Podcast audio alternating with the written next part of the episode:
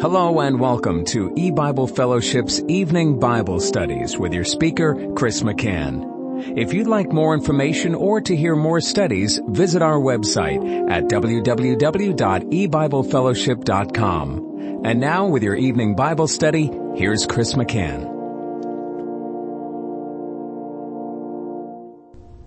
Good evening and welcome to E-Bible Fellowship's Bible study in the book of Revelation. Tonight is study number forty-one of Revelation chapter twenty-one. We're going to be reading verse twenty-seven, which is the last verse of this chapter. And there shall in no wise enter into it anything that defileth, neither whatsoever worketh abomination, or maketh a lie, but they which are written in the Lamb's book of life. And in this closing verse of Revelation chapter twenty-one, God throughout the chapter has been describing New Jerusalem, the new heaven and new earth, the glorious future that awaits his people. And in this last verse, he makes mention of them, which will in no wise enter in, but then he He says in the in the very last words of verse twenty-seven, but they which are written in the Lamb's book of life. And we know who they are. They are God's elect people, predestinated to salvation before the foundation of the world, the ones that Jesus bore their sins upon his himself at the point of the world's foundation when he died and made payment for them. And they're the ones upon which the word of God sought out, the gospel went forth to the nations. God sent forth his word to seek the lost sheep of the house of Israel only. And once the nations of them which were saved heard the word of God, the elect, and and God used his word uh, to create uh new spirits and new hearts within them and brought them into the holy city. He did this in every generation all the way up until May twenty-first, twenty eleven, when the last one whose name was written in the Lamb's book of life was found, and and the the entire body of Christ, the whole company of God's elect, were now gathered in that sense as one. All were now uh, living stones, a part of the the house of God, or they, they were all part of the city of God. But here, before we, we close and move on to chapter twenty-two, let's think a little bit about what God is saying here, as he says, and there shall in no wise enter into it anything that defileth, but they which are written in the Lamb's book of life. That is, these, the Lord is saying, will not enter, but these others will enter into it. And the only difference between the two groups, the two nations, the nations of them which are saved and the nations of the world, the unsaved, is that these others had their names written in the Lamb's book of life. According to the good pleasure of God's will, he made sovereign choice, and he determined to save Jacob, to bestow grace upon Jacob, to love Jacob, and at the same time God determined not to choose Esau, not to extend the scepter of his grace to Esau, and not to love Esau, but to hate him. And this separates mankind. All that have been born into the world were conceived, and they are now these two groups, these two nations of people. The one uh, are those that Uh, are uh, defiled, they work abomination, and they make a lie. And Uh, we won't look at these three evils that God mentions, except one. What does God mean? That uh, nothing shall enter in, or there shall in no wise enter into it anything that defileth. And we don't have to look uh, too far. We can turn over to Matthew chapter fifteen, and the the same Greek word translated as defileth is used uh, a few times in uh, this passage. In um, begin, let's just start in Matthew fifteen, verse fifteen. That answered Peter and said unto him, "Declare unto us this parable." And Jesus said, "Are ye also yet without understanding? Do not ye yet understand that whatsoever entereth in at the mouth goeth into the belly, and is cast out into the draught? But those things which proceed out of the mouth come forth from the heart, and they defile the man. For out of the heart proceed evil thoughts, murders, adulteries, fornications, thefts, false witness, blasphemies. These are the things which defile a man. But to eat with unwashen hands defileth not a man." So God again says that nothing which defiles shall in in no wise enter in to the new heaven and new earth, into the kingdom of heaven. And what defiles a man? That which comes forth from the heart. The unsaved heart of an individual, and and what comes forth is all manner of evil and wickedness, um, murders and adulteries, fornications, thefts. You name the sin, it flows forth from the heart of man.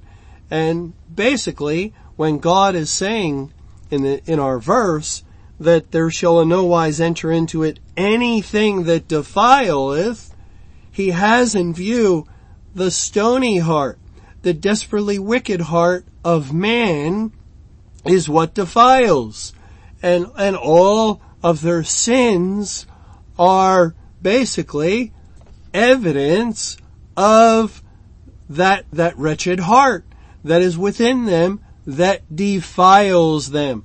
The unsaved heart of the sinner cannot enter into the kingdom of God. That's why Jesus said, "Ye must be born again." Remember, he, he made that statement to Nicodemus in John chapter three. But notice what Christ said in verse five.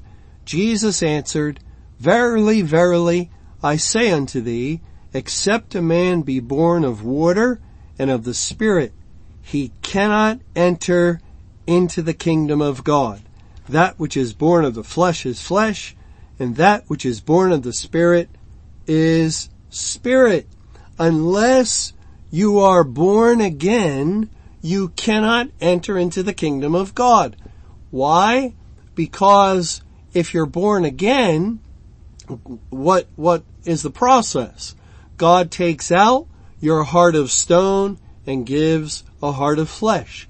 God takes out your desperately wicked and deceitful heart above all things and gives you a new heart and a new spirit that has Uh, perfect righteousness and is without sin. And therefore, you are qualified by the heart transplant that God performs upon those he saves to enter into the kingdom. You no longer have a heart that gushes forth iniquity to defile you. If you did, you would not in no wise be able to enter in. And, and, and that's the problem, of course, of every Esau, every unsaved individual. It, it's not that they, uh, weren't baptized or, or didn't partake of the Lord's table. It, it's not, uh, that they understood this doctrine or misunderstood another doctrine. The problem always comes down to the heart. They still have that heart. God did not perform the work of salvation upon them, and and that would mean they were not his elect, and and therefore they could never enter into the kingdom. Well, uh, let's let's go back to Psalm one eighteen. We'll see that God has long spoken of entering into his holy heaven, and exactly who will be able to do that.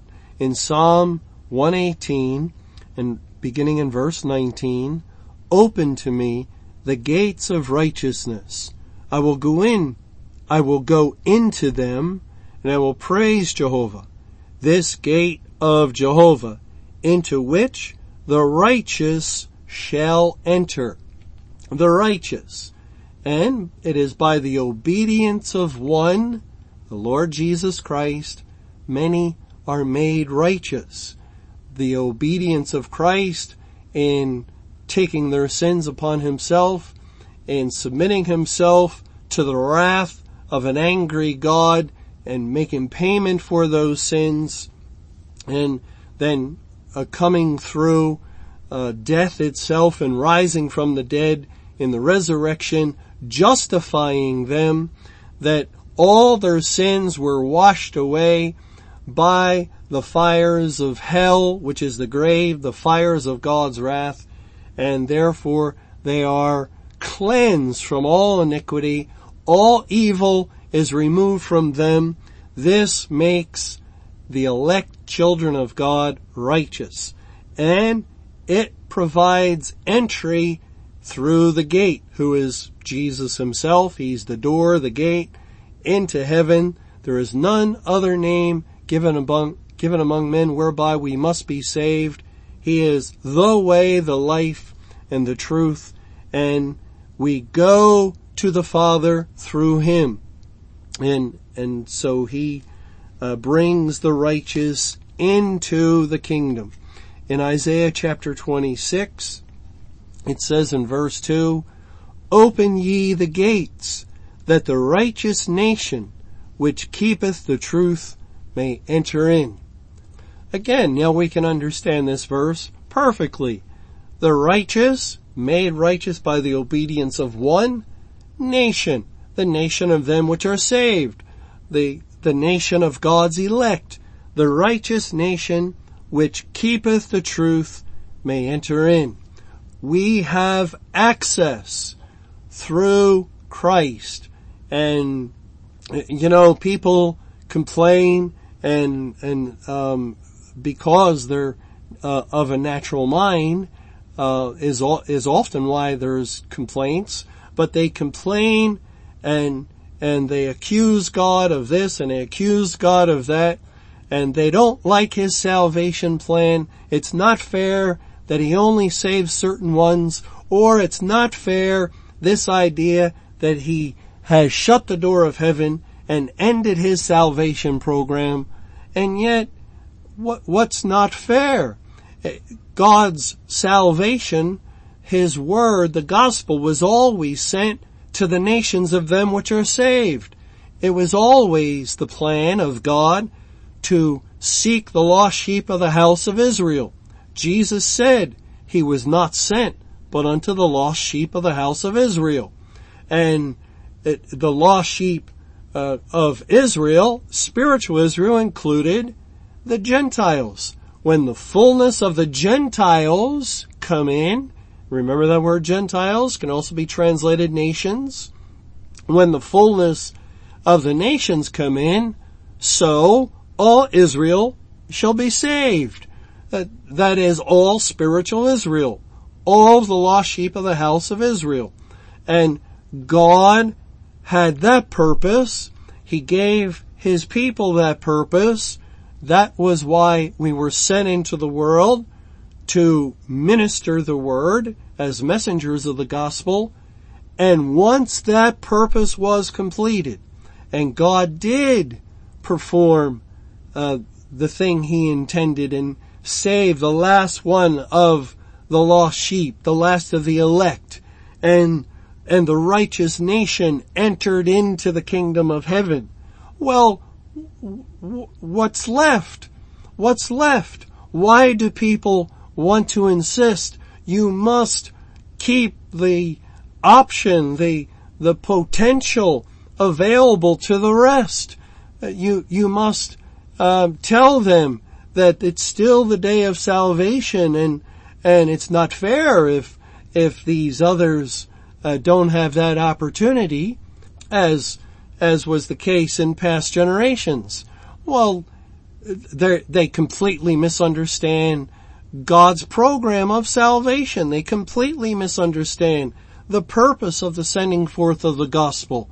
The gospel has never gone forth into the world as some sort of um, soothing ointment uh, to appease the minds of natural men, uh, to uh, be some kind of of uh, psychological um, uh, remedy where Uh, you know, you can feel good because God's still saving, and, and, you know, far be it from us to remove that, uh, option off the table and to say God's no longer saving. We know uh, that, that is something that may trouble your mind. Well, God is not concerned with the unsaved people of the world. They are the rebels.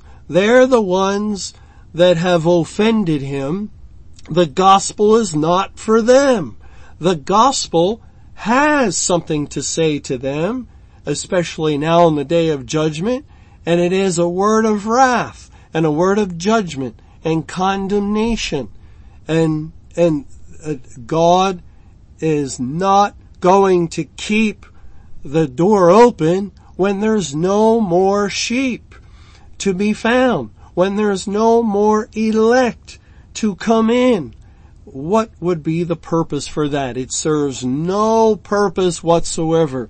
And it is, it is not how God does things.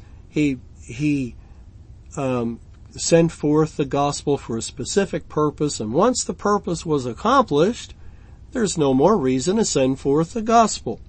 Well, look at Matthew chapter five, Matthew five and verse twenty, and it says there in that verse, "For I say unto you, that except your righteousness shall exceed the righteousness of the scribes and Pharisees, ye shall in no case enter into the kingdom of heaven."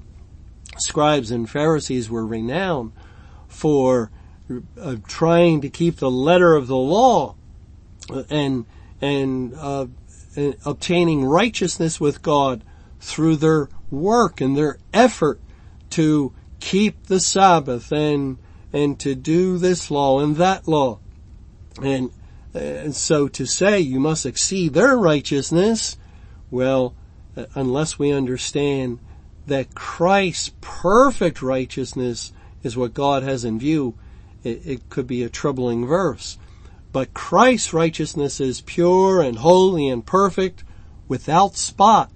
And it is that righteousness that is imputed to God's elect and counted on their behalf, that does exceed all of man's righteousness. What does the Bible tell us about man's righteousness? All of our righteousnesses, it says in Isaiah, are filthy rags, filthy rags.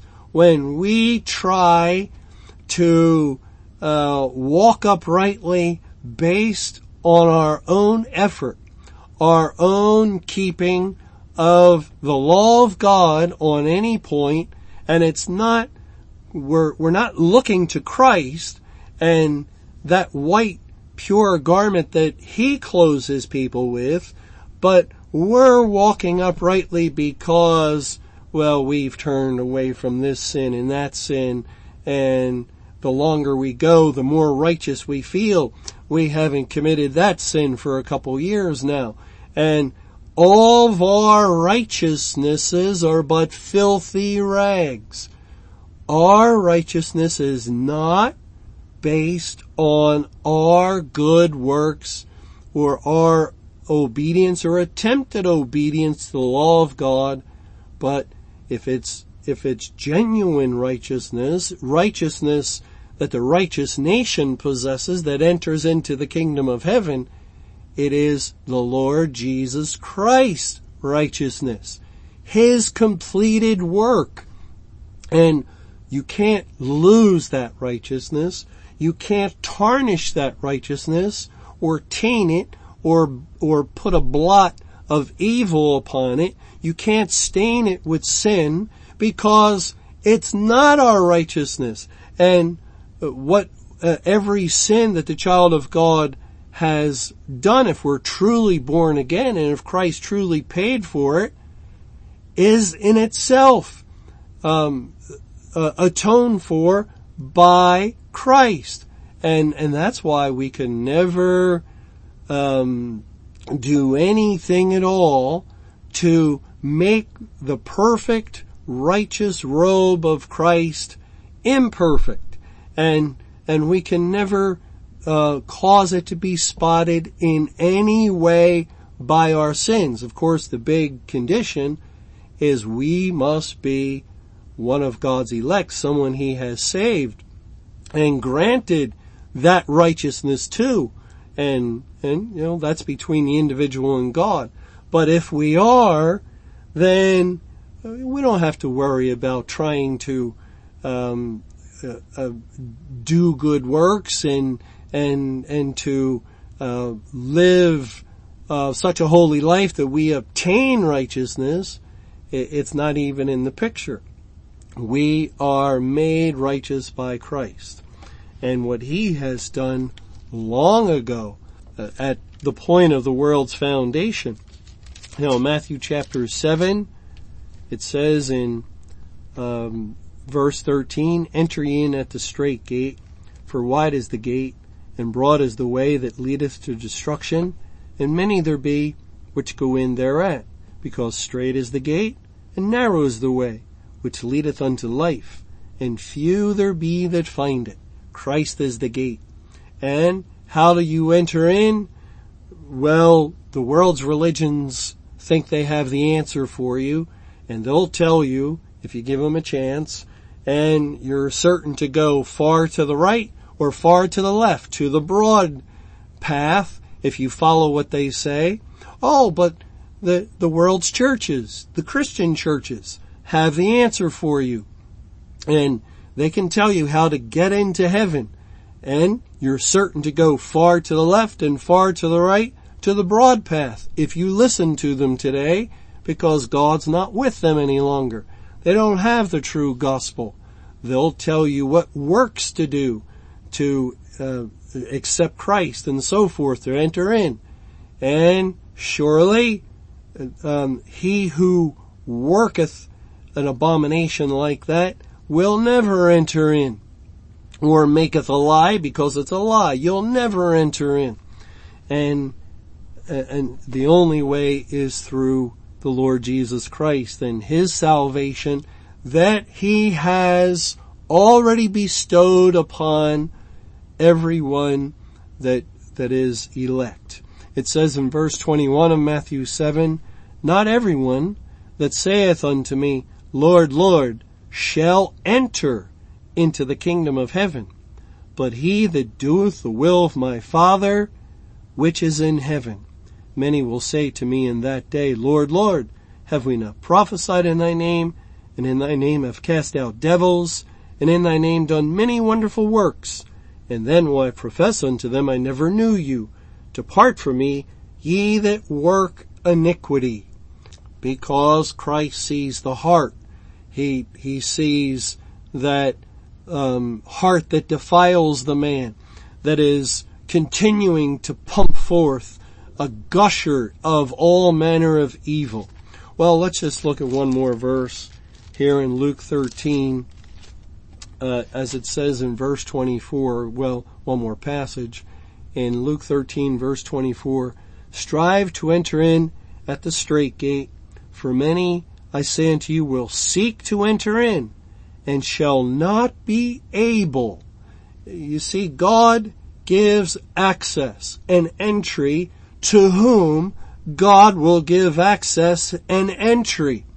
It's all in his hands. What he opens, no man can shut. If God has opened the gates of heaven to an elect, who can uh, remove him out or or take him out of that holy city or forbid entry? No man ever could, and no man ever will. But at the same time, if God shuts the door of heaven, and and that's what this is telling us about, that at the time of Judgment Day, which we're now in, uh, the God is telling us many will seek to enter in and shall not be able. An inability will exist. In verse twenty-five, when once the master of the house is risen up and has shut to the door, and ye begin to stand without and to knock at the door, saying, Lord, Lord, open unto us. And he shall answer and say unto you, I know you not whence ye are. There, there is just nothing that anyone can do. When God has shut the door, he, he cannot be manipulated to open it. He's God. Esau tried, uh, once the blessing was given to Jacob, he, he sought it carefully with tears. He tried to manipulate it, but God was working behind the scenes and, and did not allow Esau to obtain the blessing. And, and likewise, once the blessing has been given to all God's elect, as it has now been, salvation has been granted and the blessing of God has been given to those that will receive it. There is no more blessing.